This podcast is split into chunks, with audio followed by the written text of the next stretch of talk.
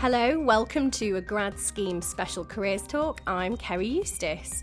In this week's show, we ask which is right for you a graduate scheme or an entry level job. To help us out, we're joined by careers consultant Chris Whiteley, PwC trainee turned fully fledged tax accountant James Fock, and undecided graduate Amy Wordsworth. And Julian Linley explains why failure isn't always a career disaster. But first, hello to Harriet Minter and Alison White. Hello. Hello. How are you both? Good, thank you. Nice to be back. Isn't it? So, Ali, I know your story is quite unusual. You've got an unlikely suggestion how the recession can actually be good for your career. So, Yeah, yeah. bit Tell us about that. It's a rare bit of optimism and kind of different way of looking at it, I suppose. But this is a blogger, um, a careers expert over in America, actually, on the International Business Times blog, saying the reality is a recession actually does have some long term and short term upsides when it comes to how we view and manage our careers. So he suggests being made let go during recession isn't as hard to accept as during other times, really. It's not as difficult to explain as well because it's happening to all sorts of people all over the place. And, you know, it helps people rationalise the situation a bit better, sort of easier to swallow, perhaps. Um, and then his next point is it sort of gets people to rethink the concept of evaluating people based on what they do for a job. Like, is that age old question, what do you do? And you kind of make assumptions on the people depending on what their profession is, really.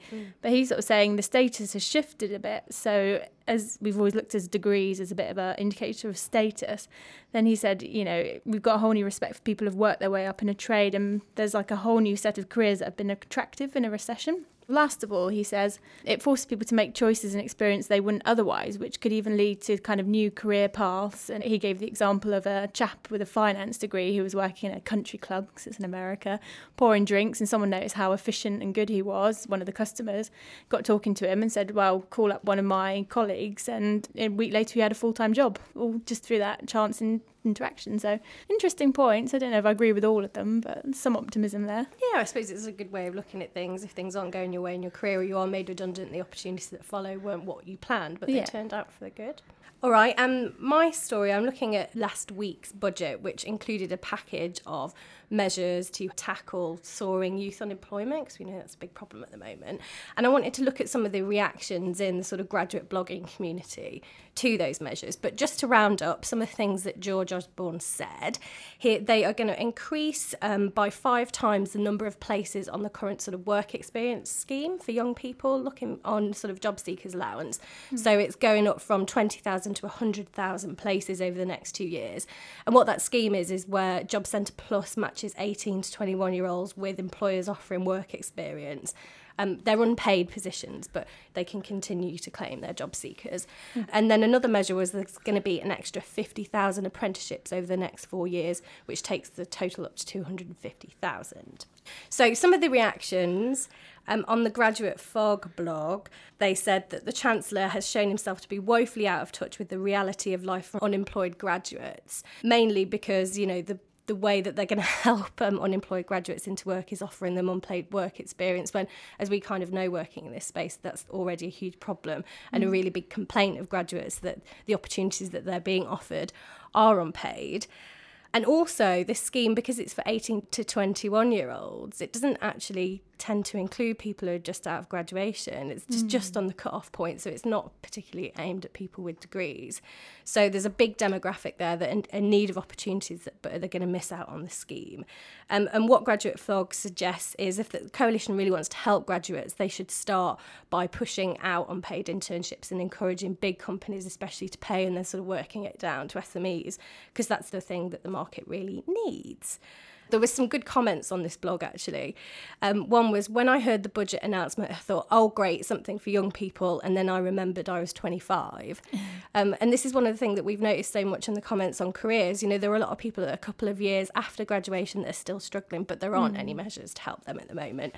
Um, Target Jobs did point out one thing that the government has said that graduates have been on job seekers allowance for six months or more may be eligible for a training allowance while undertaking unpaid work experience or internships. The details are still a bit unclear, so it might be best to contact your local job centre to check. And it's not likely to be, you know, full wage. It's probably just going to be your job seeker still. But, you know, that's one thing that's aimed at grads. And Inspiring Interns said that it was welcome news but it seems ludicrous that candidates looking to better their CVs and improve their job prospects through work experience were previously being penalised by having their job seekers allowance withdrawn. So I'm also looking at what's going on on the web today, and one of the things that has kind of popped up is a survey from the recruitment consultants Robert Half saying that social media is a quote fail whale for recruitment. And they've basically gone around and asked people that work with them, how do you recruit? And they've come up with this figure which says that 52% of chief financial officers indicated that their company has not used any social media in the recruitment process, which is quite surprising because we certainly are always pushing social media and how you can use it to recruit.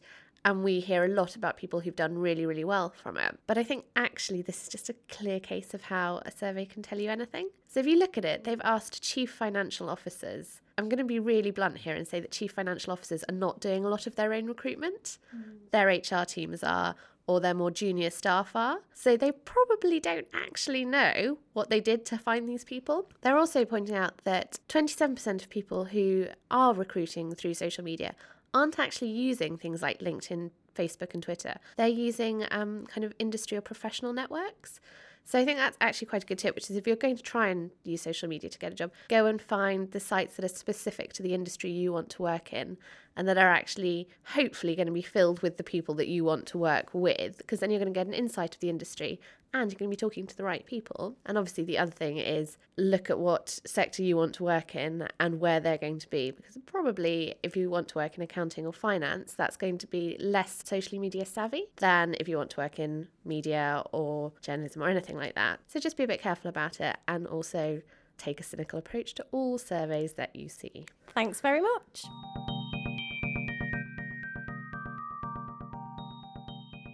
Now, this week's show may be about getting your career decisions right, but our guru, Julian Linley, says a career just ain't a career without a few mistakes. The theme this week is failure and how to deal with it. Because if you haven't experienced it already, at some point during your career, you will come across something that will really challenge you because it won't go the way that you think. So, the situation that someone has written to us about is that they had had a successful career working in film and television.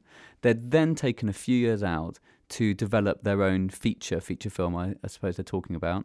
But then that hadn't worked out. And what they're worried about is going back into the workplace with this sort of five year gap in their CV and how they sort of explain it when people ask about it in interviews. So here's the thing all of us at some point during our career are going to trip over, are going to fall down, we're going to, you know, do something that doesn't go as well as we think it's going to go. And that can be really tough to deal with. I've experienced it. Everyone I know that I've worked with has experienced it. At the time, it feels bloody awful because it challenges everything that you thought you knew about your career. It challenges everything you thought you knew about your skills. And that can be quite a hard wake up call. However, as tough as it is at that time, it's an important development to go through, not only for your career, but uh, from a kind of personal level as well. Because learning how to deal with failure turns you into a much more successful employee and a person, I believe. Failure is just a word. I'm sorry if that sounds a bit trippy dippy new age help self help book, but failure is just a way of looking at a situation.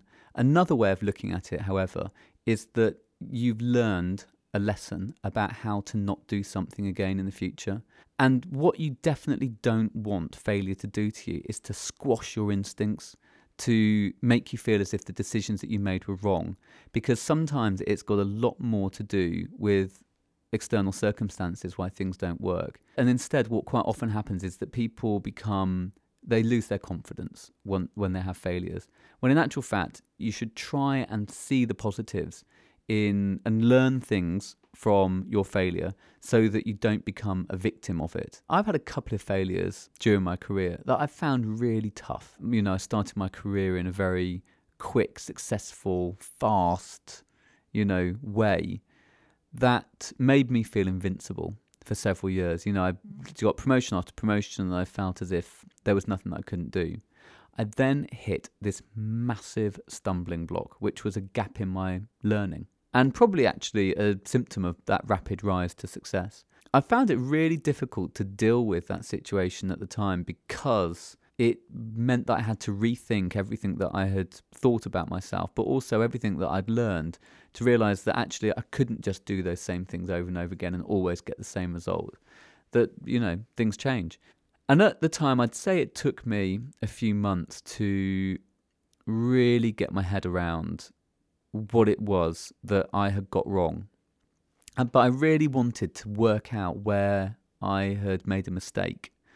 And I talked to people that I work with, you know, that had been involved as well in the project. And I sort of asked them what they thought, and they gave me some very honest feedback, which was really helpful for me to help work out, you know, what it where it was that I'd gone wrong. And you know what? Sometimes it's really good to just suck it up. It can be difficult to hear, but it can be really useful. Some hopeful advice there from Julian Linley, Creative Director at Bauer. Now, we know an awful lot about graduate schemes. Top firms spend serious money on the milk round to make sure of that. We know they're often well paid, highly respected, and tough to get onto. But how can you be sure that a graduate programme is the right option? Are you really a graduate scheme type, or would you be better suited perhaps to a smaller company and on the job training? We carried out a Q&A on this recently and discovered that despite the glut of information on the web and on campus, there are lots of you out there with big uncertainties about all of this. Well, with me today to explore some of those questions, we've got a graduate scheme insider, four years into their career, an undecided graduate, and a career coach. So let's see if we can iron out some of your conundrums. Joining me now is James Fock, who joined PwC in 2007. Hello, James. Hello. Thank you for joining us. No problem. Um, I understand you've recently got back from a secondment with the company. Where have you been? Tell us just quickly a bit about that. well, interestingly, I went to Bahrain. I just came back uh, in the middle of the riot. Uh, I was seconded there for three months to uh, work in the M&A practice, so that's merger and acquisition. Is that a big part of your job, travel? No, not normally. Uh, it just happened that with the firm, there's a lot of international travel opportunities, but that tend to come in later in the career. But I was quite fortunate to be uh, picked to do this. So give us a little intro to your job. I mean, what is it? What do you do? Uh, my day-to-day job really involves in helping client understand their uh, tax in their business, uh, either helping them preparing their year-end returns or actually giving them advice on what to do. How did you come into the company? Because you took the grad scheme route, but it didn't start there for you, did it? Tell us about how you got your job. No, it didn't. Coming out of university is quite daunting to figure out what you want to do. So in the end, I got into PwC via a year sort of year-long internship route to get an understanding what the tax practice is about. I then applied to the grad scheme and then joined their training contract. Did you think that the internship was kind of like a real benefit for your application, sort of being familiar with the company and, you know, knowing that it really suited you? Almost definitely. The uh, experience I gained and uh, simply just understanding both the, the technical work and also getting to know the team was very, very helpful. When you finished uni, you said you were kind of trying to decide what to do. Were you always kind of set on a graduate scheme route, that kind of progression into a, a career? Or was the internship a way to kind of decide if it was going to be right for you? I guess both of them are c- quite correct. Coming out of university, there's so many options, but uh, many employers these days do offer the graduate scheme and it's a great way of getting to know a company for, for a few years. A lot of recruiters do come to the uh, university careers fair and you, you see a lot of different people, a lot of old friends sometimes, and they tell you about the company, and you do get a good sense of information as to what these uh, graduate schemes are about. And what appealed to you about this route, would you say? Back in the time when I applied, is the uh, job security. There's um, certainly doing the uh, qualification that I'm doing now. Give you three years in a company, you learn the various skills, and you, you get to know a, a group of people who just came out of university. We go to college as a group to, to study for our qualification. We then get split into a smaller group, working in our own team. It's quite similar to joining a university again. So you do some learning, you, you have your own group of friends who are now your colleagues as well,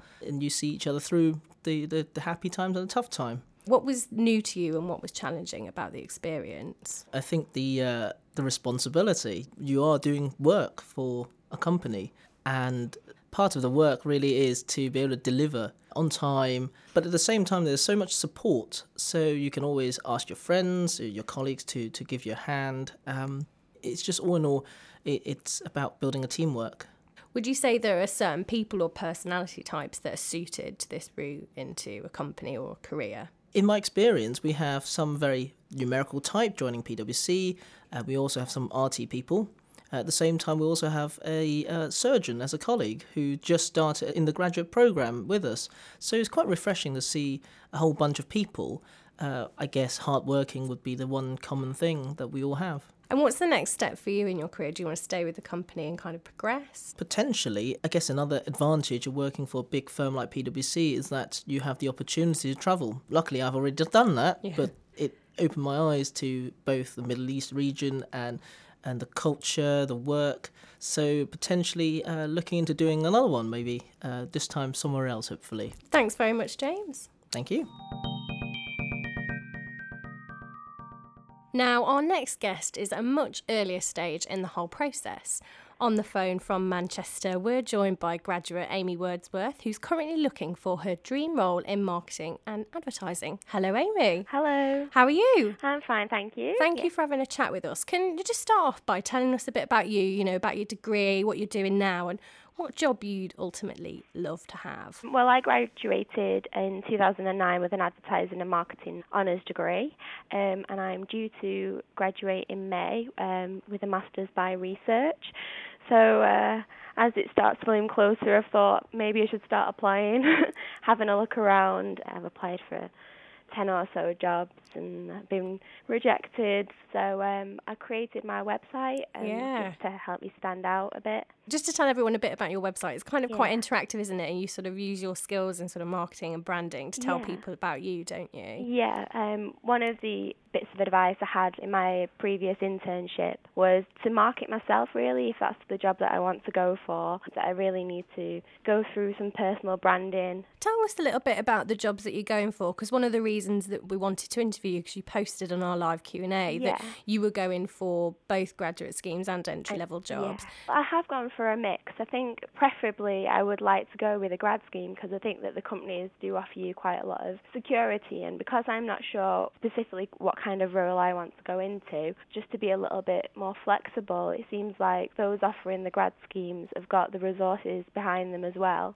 to support your growth. And that's something that I'm quite interested in, just growing with a company. And what about an entry level role, though? I mean, what appeals to you about that? Is it more because you just want a foot on the ladder, or do you kind of like the benefits that that sort of option gives you as well? Yeah, definitely. I just want, yeah, just to get my foot on the ladder, really, and um, just to get in somewhere. It's always hard just to get in the door, I think. How did you mainly find out about graduate schemes? Is it stuff on campus or your own research online? Yeah, um, there are there were a few companies that came into our uni and introduced themselves in the graduate scheme, but most of it I've just discovered through um, recruitment sites and the Guardian Careers actually has been really helpful. Um, and their Q and A session introduced me to Claire Knight FGX.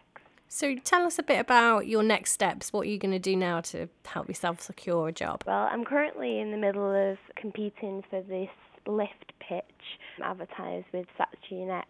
There's a competition that they're doing um, that came to my attention through the Guardian Q&A.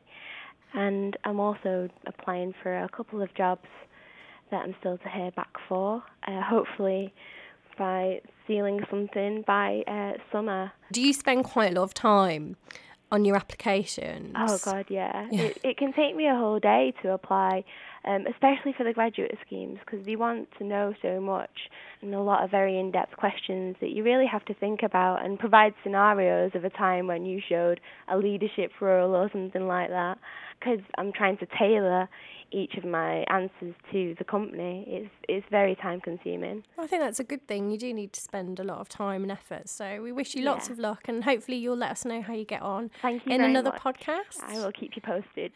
Right, hopefully our next guest will have some ideas for Amy and anyone else in a similar position. Career coach and founder of CPW Executive Coaching, Chris Whiteley, works with corporates to develop their entry level and graduate programs, and he also does some life coaching. Hello, Chris. Hello. Well, thanks for joining us. Um, I wanted to start off by asking you a little bit about the work that you do developing these programs. Can you just give me a brief intro? Yeah, well, it's mainly from the, the original startings of the, the exec coaching company. I was obviously working with people who were somewhat on in their careers, as per the executive coaching tag. And I've always had a passion for doing something with the up and coming aspiring leaders. So that obviously entailed uh, looking at the entry level talent. And the way I've, I've worked with that is I have a, a particular vision about starting an academy called the Life Leadership and Creativity Academy. And the focus of this would be to give a place where entry level talent could could come and have third party input to themselves in the areas of life and that's sharing experience with people who've been there, seen it and done it. Leadership in terms of standard leadership uh, development and education and the subject of creativity because I believe creativity is a key for the future for corporates to harness the creativity out of people and, and not beat it out of them. I mean, the contact that we have with graduates on our site sometimes feels like the graduate schemes are billed as the holy grail of post university employment, you know, the thing that they're really pushed towards. I mean, would you agree with that? That a lot of grads see it as the ultimate goal? Oh, well, very much so. I would agree that they do. However, I would suggest that they shouldn't see it as the Holy Grail. Now, don't misunderstand me here. I absolutely believe in the, the process of companies having schemes and uh, being a product of one. Mm-hmm. You know, it, I can't speak highly enough in that context. But I think it's the sometimes it's the narrowness of that that is the piece that I'd like to encourage entry level talent people to consider. How would you sort of um, advise a graduate who's trying to determine or decide between a graduate scheme and maybe an alternative option, like just going in for sort of a junior post or an entry level role? Well, I think that there's a, a very fundamental piece that applies almost either way. I believe it's about somehow getting to meet with the person who is going to have some engagement stroke control influence over you when you land wherever you land. If you can go and find a non scheme option where you can meet the person, you, you can understand the person, you can get a feel for the person, then sometimes I believe that's better than a faceless solution. See, as an ex finance director, I was the recipient of a number of graduate trainees coming through my hands, so to speak. Um, and hopefully, fortunately for them, I was minded to be interested in them. But it, it can't always be the case that the people in the front line are so minded. Um, so I think if you do go for a, non-scheme solution, which might be a bit narrower, you may have a better chance of accessing the person who's going to be effectively uh, influencing massively the early parts of your career. I see. Do you think the grad schemes particularly are suited to specific personality types or people with specific kind of career progression plans? I think it's incumbent on the grads themselves to make a big effort to, as best they can at that stage of their lives, understand themselves and apply themselves to companies stroke schemes that have some match with their values. One of the key things I have observed so far is about their motivation. I think they should make an effort to be clear about what motivates them in life. Because up until this point, everything's very competency based, skill based, shall we say. Mm. And there's lots of tests about your skills and, and your aptitudes as you go. I, I think motivation is key to getting off on a good start to your career. We get asked a lot of questions about the sort of criteria and the application process for schemes. I mean, do you have some insight into this? If you perhaps don't meet all the requirements, should you still apply? And what do you think it's, it is that prevents candidates getting through to maybe the interview or the assessment centre stage? Well, I, I think apart from the, the, the, the basic statements, filling the application incorrectly, spelling mistakes, etc., etc.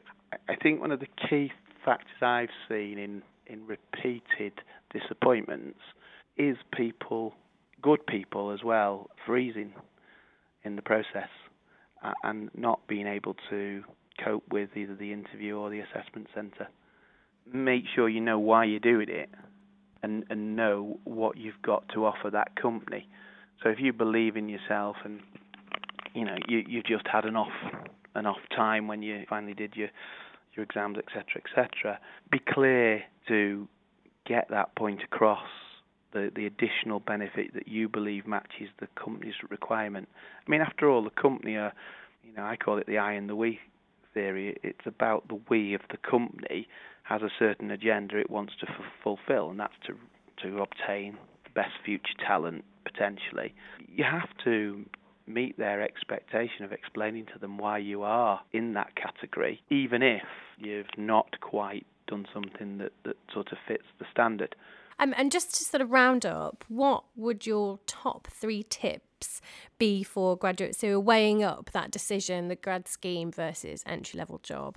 Get some third party input into your into your process of decision making.